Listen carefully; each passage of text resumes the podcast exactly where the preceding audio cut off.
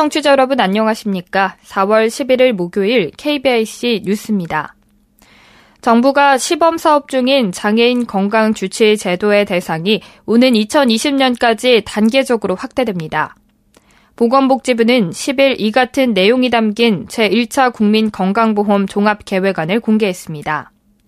종합계획안에 따르면 복지부는 주치의 등록을 통해 중증 장애인의 포괄적 건강관리 모델을 확대합니다.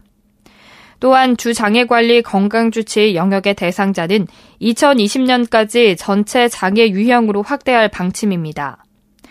현재 주장애관리 건강주치 대상자는 지체장애, 뇌병변장애, 시각장애 3개 유형 장애인입니다.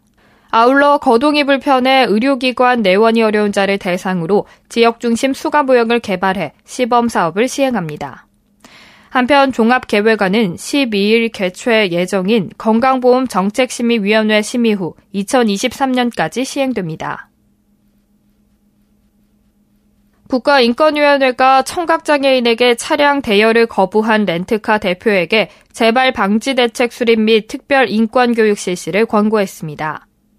인권위에 따르면 청각장애인 강모 씨는 렌트카를 대여하려고 했으나 거부당하자 지난해 6월 인권위에 진정을 제기했습니다. 충청남도에 위치한 렌트카 회사는 장애인용 차량이 없고 강 씨가 차량 경고음, 엔진 시동음을 들을 수 있는지 확인하지 못한 상태에서 차량을 대여할 수 없다고 주장했습니다.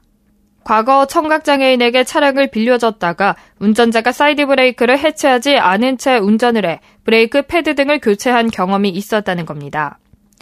이와 관련해 인권위는 청각장애인의 경우 자동차에 볼록 거울만 부착하면 돼 별도의 차량을 보유하지 않아도 된다며 비장애인에 비해 청각장애인의 교통사고 비율이 높다고 볼 객관적인 증거가 없다고 설명했습니다. 또한 정당한 사유 없이 장애를 이유로 차량 대여를 거부한 것은 장애인 차별 금지법을 위반한 것이라고 밝혔습니다. 서울시는 오는 7월부터 중증 장애인을 위한 낮 활동 지원 사업을 확대 운영한다고 10일 밝혔습니다. 서울시는 10개 장애인 복지관 40명으로 운영하던 사업을 7월 1일부터 22개 장애인 복지관 97명으로 확대합니다. 특히 4곳의 장애인 복지관은 최중증 뇌병변 장애인을 위한 낮 활동은 물론 중증 증복 뇌병변 장애인을 위한 지원까지 제공합니다. 이와 함께 서울시는 지난 1월 1일부터 중증 장애인 긴급 돌봄 서비스를 기초 장애인 가족 지원센터 11개소에서 실시하고 있습니다.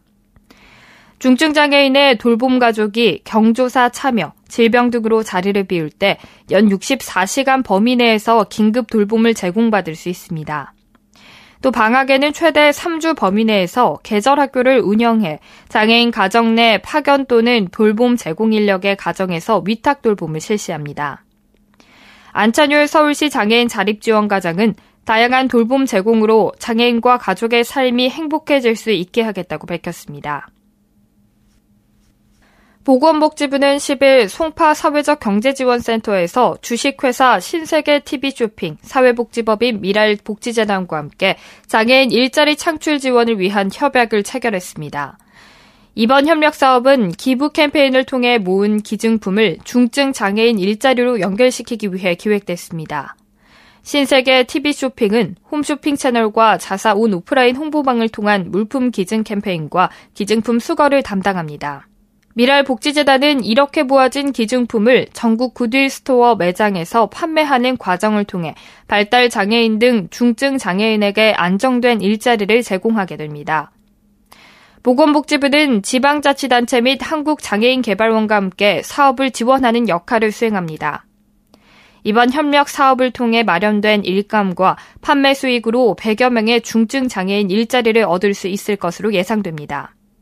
보건복지부 배병준 사회복지정책실장은 이번 협약을 계기로 다양한 방식의 장애인 일자리 협력 모형이 확산되어 더 많은 중증 장애인이 사회 참여의 기회를 가질 수 있도록 함께 노력하겠다고 밝혔습니다. 서울시청 시민청이 오는 20일 오후 1시부터 서울시청 바스라콜에서 국내 최초의 민간 시각장애인 합창단 라파엘 코러스와 함께하는 바스라 콘서트를 개최합니다. 라파엘 코러스는 국내 최초이자 유일하게 전원 시각장애인으로 구성된 민간 합창단입니다. 한국을 익히는데 비장애인에 비해 많은 시간이 걸리지만 수 없는 반복 연습을 통해 풍부한 수상 경력과 공연 경험을 보유하고 있습니다. 이번 콘서트는 수준 높은 합창 공연을 통해 서울 시민들에게 장애와 비장애를 아우르는 희망의 메시지를 선사할 예정입니다. 한편 라파엘 코러스는 연세대학교 학생들로 구성된 공연기획팀 연인과 함께 직장 내 장애인 인식 개선 교육 공연 누리봄을 진행 중입니다. 장애인과 비장애인이 함께 걸으며 소통하는 담쟁이 걷기 대회가 오는 13일 오전 부산 해운대 APC 나루공원에서 열립니다. 걷기 대회는 나루공원에서 시작해 수영교, 수영강 서편 갈매길, 좌수영교 등 무장애길 2.5km 구간에서 진행됩니다. 영도구 장애인복지관의 개막 축하 공연, 발달 장애인 난타 동아리 공연, 태권도 시범, 체험 부스 등 다양한 부대 행사도 마련됩니다.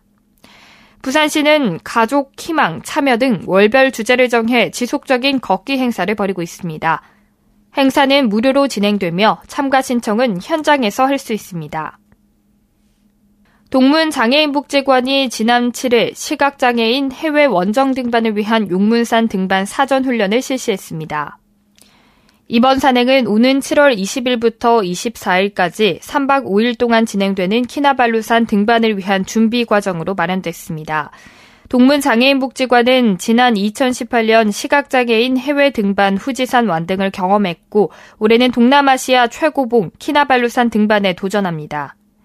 시각장애인 남산 참여자는 이렇게 열정적인 자리에 함께 참여할 수 있는 기회를 주셔서 감사하다며 앞으로도 시각장애인 등산 활동에 주기적으로 참여해 해외 등반을 정복할 수 있도록 하겠다고 밝혔습니다. 자원봉사자 장순욱 참여자는 열정적인 시각장애인 분들과 헌신적인 자원봉사자 분들과 함께 등산을 할 수 있어서 기쁘다며 자원봉사자로서 최선을 다하겠다고 전했습니다. 끝으로 날씨입니다. 금요일인 내일은 전국이 대체로 맑겠지만 오늘처럼 아침 동안에는 쌀쌀하겠습니다. 내일 전국의 아침 기온 살펴보면 서울이 6도, 강릉 7도, 대전 6도, 광주 6도, 부산 9도, 제주는 10도로 오늘과 비슷하거나 오늘보다 조금 기온이 오르겠습니다. 내일 아침 출근길에도 오늘처럼 쌀쌀한 날씨에 대비한 옷차림 해주시기 바랍니다. 금요일 낮 동안에는 오늘 낮 기온보다 조금 더 포근하겠습니다. 서울 17도, 춘천 18도, 대구 18도, 광주 18도, 부산 17도, 제주 16도로 오늘보다 약 2도에서 3도가량 기온이 오르겠고요. 낮 동안의 하늘도 대체로 맑겠습니다.